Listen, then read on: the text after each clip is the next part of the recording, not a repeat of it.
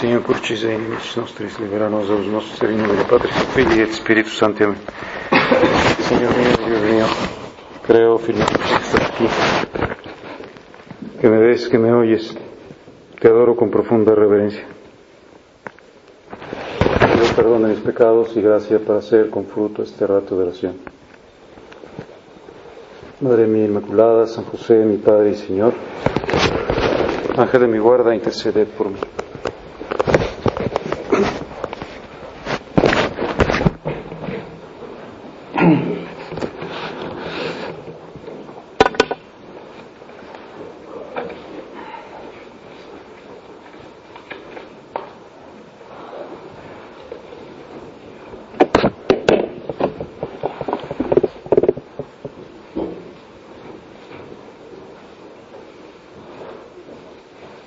La antífona de la hora tercia de la Semana Santa, estamos repitiendo, ante diem festum pasque, sciens Jesus cuia venit horas, cum dilexit suos, infinem dilexit eos. Es el pórtico del Evangelio de San Juan con el que introduce el tridio, triduo pascual. Antes de la fiesta de la Pascua, sabiendo Jesús que había llegado su hora de pasar de este mundo al Padre, habiendo amado a los suyos que estaban en el mundo, los amó hasta el extremo. Infinem dilexiteos, como diciendo, no es posible amar más. Nosotros, ahora que empezamos el periodo pascual, podemos hacer este acto de fe. Es imposible que Dios nos ame más porque nos ama con todo su amor infinito y porque las manifestaciones de su amor han sido también hasta el extremo, hasta el fin, infinem dilexiteos.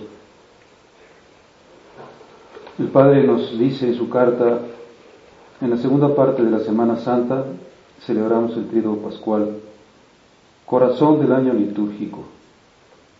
Estamos no solo en la parte más importante del año, que es la Semana Santa, sino en la parte más importante de la Semana Santa, que es el Pascual, corazón del año litúrgico.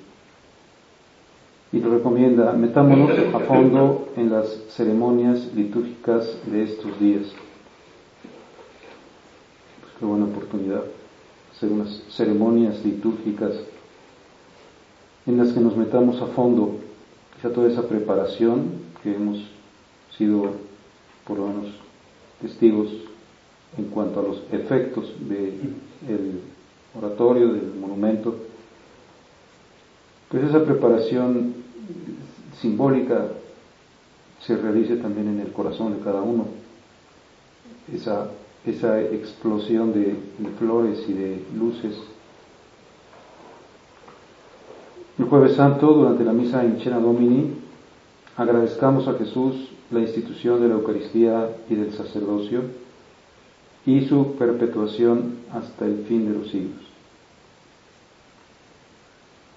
Pues primer sentimiento, sentimiento de gratitud, de profunda gratitud, que sería de nosotros sin la Eucaristía. Ahora incluso podemos, podríamos decir, extrañarla, porque no la tendremos durante toda la mañana y buena parte de la tarde.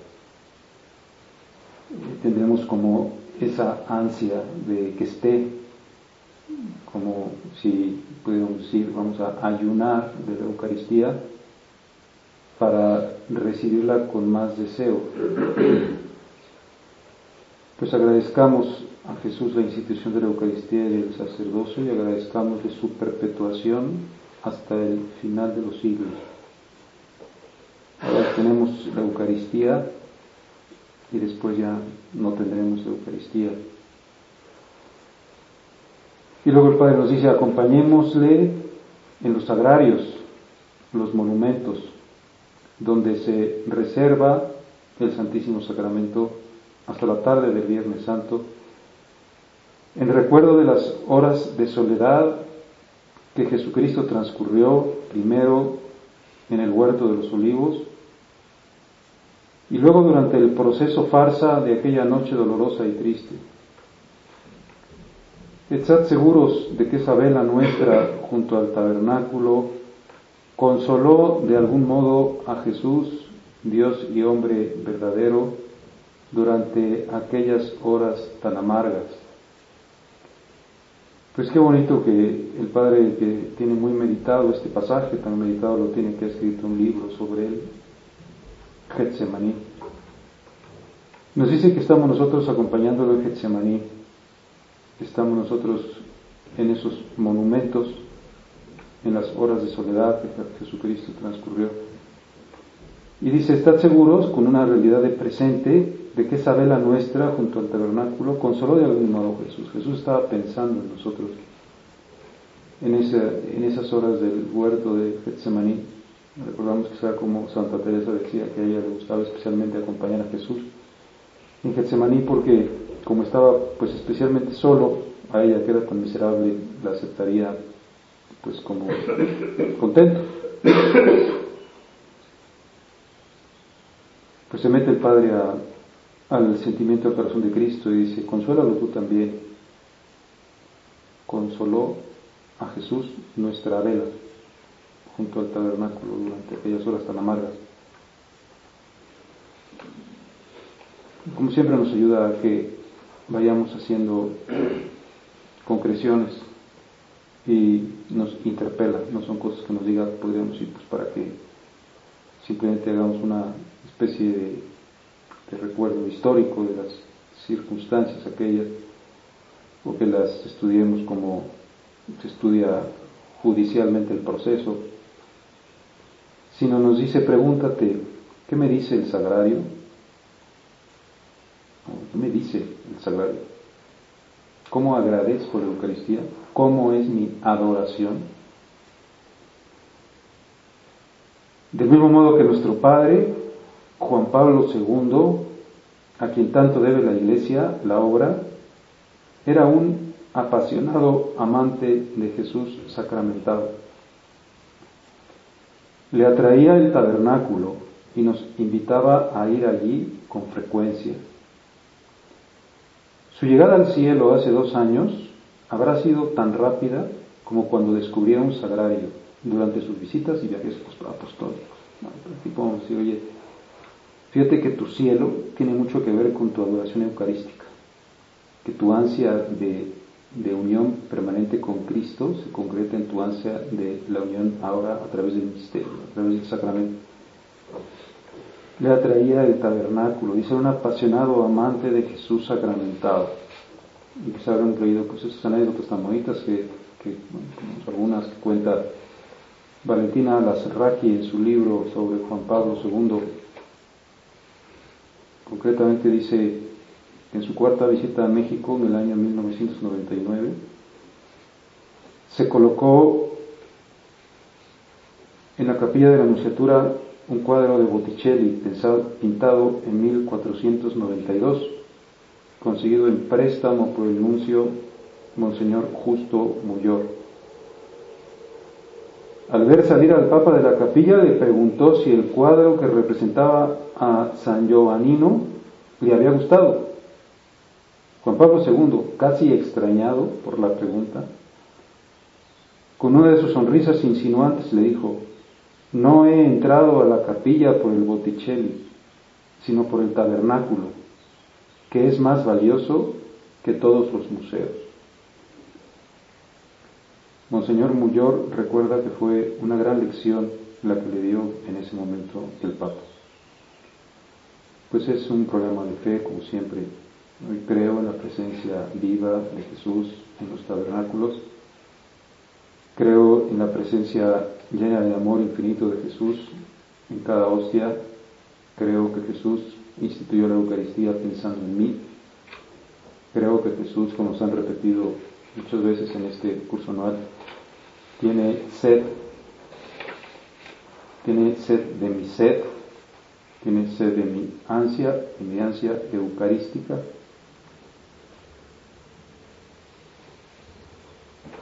Y luego cuenta otra anécdota. Esta ocurrió en España, en uno de sus viajes. el nuncio Innocenti cuenta que el Papa se alojaba en la Anunciatura y para él era un gozo tener al Papa en su casa, aunque también un motivo de preocupación. Yo estaba algo nervioso, dice, no lo podía evitar. La segunda noche que el Papa durmió en la Anunciatura oí un pequeño ruido y vi luz en la capilla. Preocupado me acerqué, abrí la puerta y me encontré al Papa, ya eran las cuatro de la madrugada, haciendo el Via Crucis, postrado en el suelo. Sorprendido le dije, pero ¿qué hace, Santo Padre? ¿Ha olvidado la dura jornada que le espera mañana? Pero el Papa no se inmutó. Siguiendo de rodillas, me miró fijamente y como respuesta me dijo, usted, señor nuncio, haga como yo. Póngase de rodillas y acompáñeme a hacer el Via Crucis para afrontar con más gracia de Dios la dura jornada de mañana. Pues es la, el ejemplo de los santos, es la invitación que nos hace el Padre y que desde hace dos mil años nos hace Jesús. Estoy vivo, tengo estos signos de presencia tengo el signo de presencia de el alimento, es signo de pan para ser comido, pero tengo también el signo de permanencia, de presencia. Es decir, el signo de compañía, el signo de estar, de permanecer, de pues invitar a pues, a los míos a que sintonicen con mi presencia, a que me acompañen. Alguien decía que en la literatura universal quizás podía hacer una pequeña comparación con esa presencia de Jesús preso en los sagrarios con la obra de Víctor Hugo de Los Miserables. Pues efectivamente aquel Jean Valjean, viendo a sus hijos en la miseria, era un pobre carpintero sin trabajo, roba un pedazo de pan y es sentenciado a cinco años de prisión. Al pretender escapar es capturado y vuelve a ser encarcelado durante otros 15 años. Y en la prisión es olvidado de los suyos, como que pierde su identidad. Ya no se acuerda los suyos de que existe. ¿Y no podría ser esta la historia de Jesús en el Santísimo Sacramento? Jesús para alimentar espiritualmente a los hambrientos hijos de su Padre se convierte en pan vivo bajado del cielo. Pero es su crimen darnos el pan. Él no es retribuido con agradecimiento y adoración, es castigado poniéndolo en la prisión del sagrario. Y allí en el calabozo es olvidado y abandonado por los suyos. Estamos demasiado ocupados, tenemos siempre otras prioridades, tenemos una mentalidad enormemente pragmática, lo que importa es producir, hacer cosas, movernos, hablar, subir, bajar, hacer. Pero no estamos haciendo aquello que realmente será nuestra única ocupación en la eternidad, que es adorar, que es amar, que es estar con Él, que es verlo, unirnos, transformarnos. Por eso el Padre nos pregunta, ¿qué te dicen los sagrarios? O sea, ¿cómo te hablan los sagrarios? Porque si no me hablan los sagrarios, pues no voy a estar en los sagrarios si me hablan mucho los sagrarios, me va a pasar esto del Papa, o sea, me habla mucho más el sagrario que el Botticelli, o que la televisión, o que el periódico, o que lo que sea. Me, me dice más.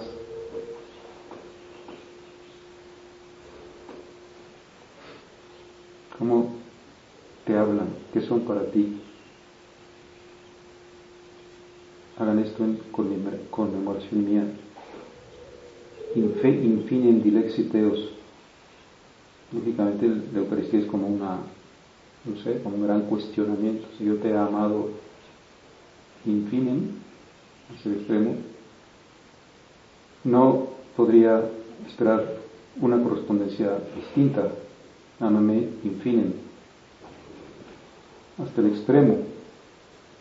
Hasta cosas que puedan no ser como demasiado lógicas, como esas que hacía el Papa, Santo Padre. Mañana de una jornada durísima, tremenda.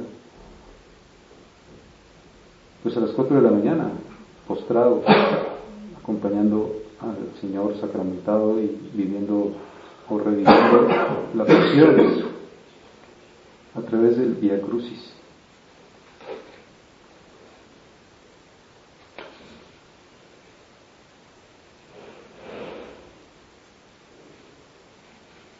Señor, yo creo firmemente, decía nuestro Padre, creo firmemente.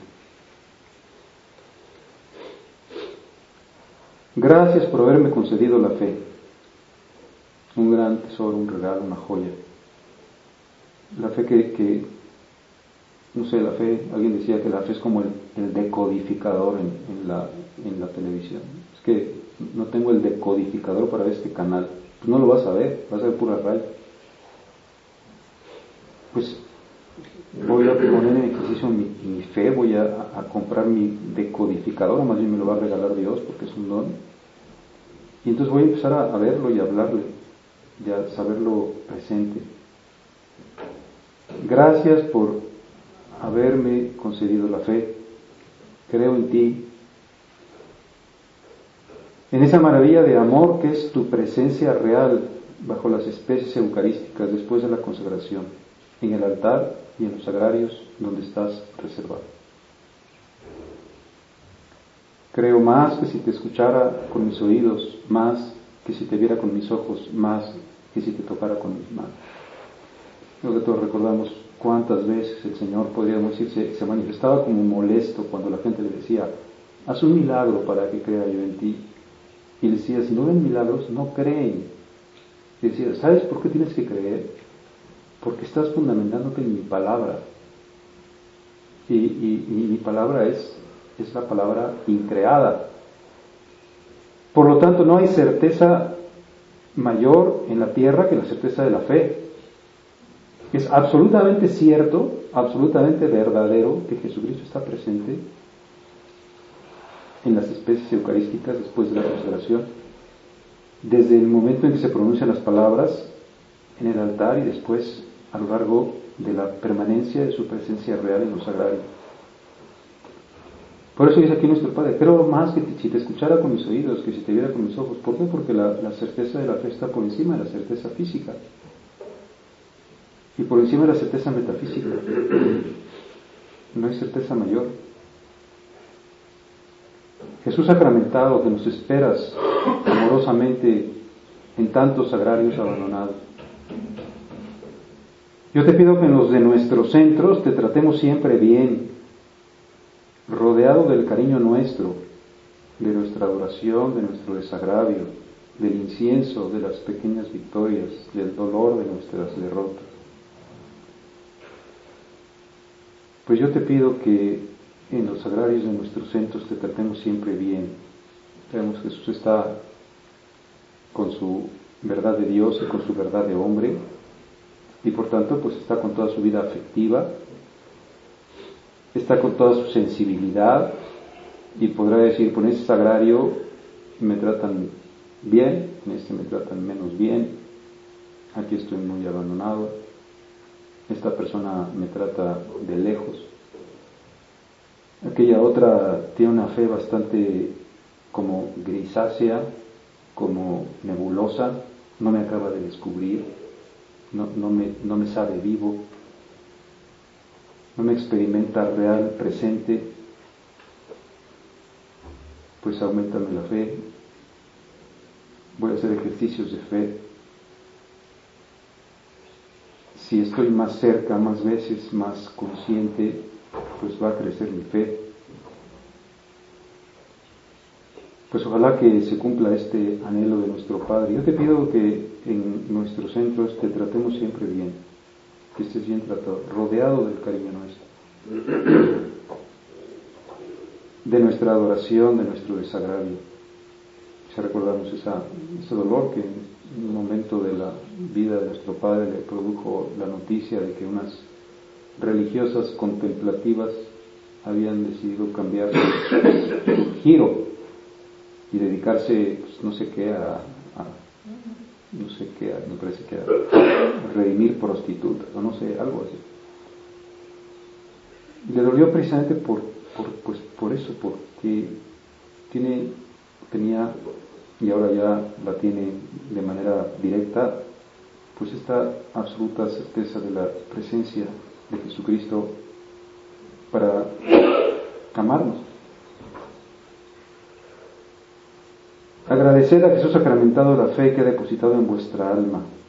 Repetidla insistentemente, con afán de desagravio, quizá podemos decir porque quizá ahora hay muy pocos que crean realmente, como se nota a lo mejor en, pues en que las iglesias están vacías, en que hay muy poca participación en la celebración de la Eucaristía Dominical, en que ya no se vive la costumbre de los viernes primeros, en que casi no hay adoración al Santísimo. Dice, repetir insistentemente con afán de desagravio que creemos en su presencia real en la hostia santa. Hacer con amor vuestras genuflexiones ante el sagrario, que se note que tenéis fe. Y aunque no digáis nada con la boca, dirigíos al Señor con el corazón. Señor, creo en ti y te amo. Perdona mis miserias y las de todos los hombres. Jaculatorias personales que son una alabanza, un grito de admiración, de alegría, de cariño, de entusiasmo, de amor. Pues sí, de todo eso, Él me ama infine, o sea, me ama con todo, me ama también con su, con su emoción, con su ansia, con su ilusión, con su embelezo, con su deseo, con su fervor. No me ama como el Dios de los filósofos, sino con un corazón de carne perfecto lleno de amor por mí. Otro día decía un sacerdote que había estado examinando a los niños de la primera comunión en un colegio y, y, a uno le preguntó la, la, comunión espiritual y el niño le dijo, empezó a rezarla, le dijo, yo quisiera Señor recibiros con aquella pureza, humildad y emoción con que os recibió vuestra Santísima. Dios le dijo, estuvo a punto de no, no, no, no es emoción. Pero dijo, ya, déjalo, o sea, mejor, déjalo que diga emoción. Yo quisiera, Señor, recibiros con emoción. Yo quisiera, Señor, encontrarme contigo con emoción. Porque no quiero que, pues, mi amor sea un amor de la pura voluntad, que sea puro agape, sino sea eros, para que sea un amor perfecto. Es un amor completo. Y quisiera terminar pues, con una pequeña referencia también al sacramento del orden. Y, voy a hacerlo pues sencillamente leyendo lo que nos dice el Papa, que, pues, que lógicamente lo que nos dice el Papa es la intrínseca relación entre el orden y la Eucaristía.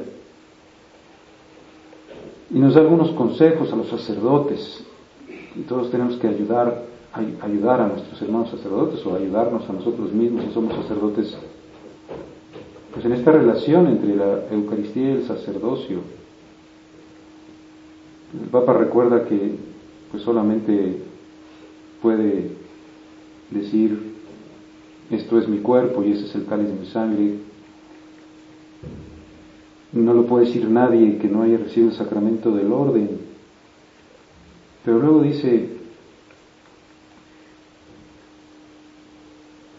Es necesario, por tanto, que los sacerdotes sean conscientes de que nunca deben ponerse ellos mismos o sus opiniones en el primer plano de su ministerio, sino a Jesucristo. Esto lo va a remarcar de manera especial en la celebración de, la Eucaristía, como si dijera, cuidado con el protagonismo. Qué peligroso es, como nos insistía don Álvaro, en, los sacerdotes figuritas, en lo que le podemos decirle le, causaba un sentimiento de, profunda rechazo a esas actitudes. Todo intento de ponerse a sí mismos como protagonistas de la acción litúrgica contradice la identidad sacerdotal. Antes que nada el sacerdote es servidor y tiene que esforzarse continuamente en ser signo que como dócil instrumento de sus manos se refiere a Cristo. Él desaparece en la celebración eucarística. Esto se expresa particularmente en la humildad con la que el sacerdote dirige la acción litúrgica, obedeciendo y correspondiendo con el corazón y la mente al rito. Porque importante es que seamos muy fieles a, los, a las rúbricas, evitando todo lo que pueda dar precisamente la sensación de un protagonismo inoportuno.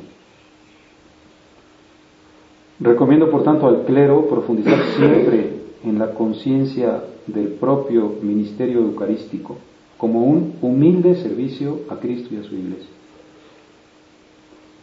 Pues otra vez humilde, seremos mejores sacerdotes en la mente, más mm, inadvertidos pasemos y más reluzca a Cristo. Es un humilde servicio, sacerdote servidor.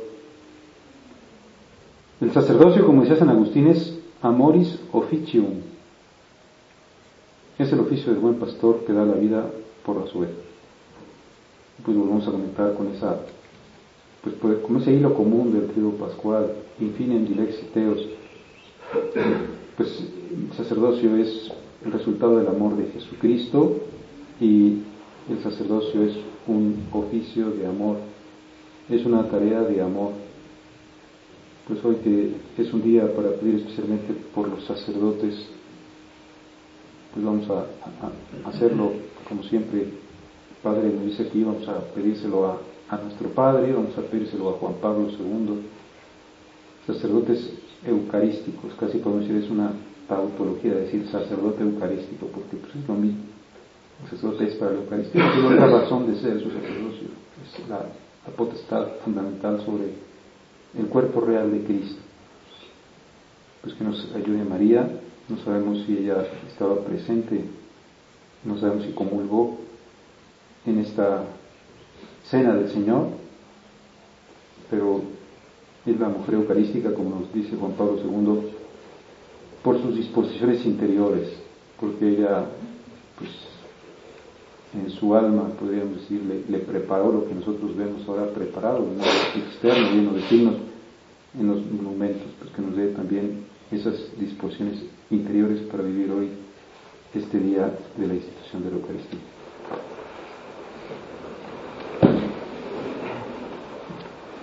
Gracias, Dios mío, por los buenos propósitos, afectos e inspiraciones que me has comunicado en esta meditación. Te pido ayuda para ponerlos por obra. Madre mía Inmaculada, San José, mi Padre y Señor, Ángel de mi guarda, intercede por mí.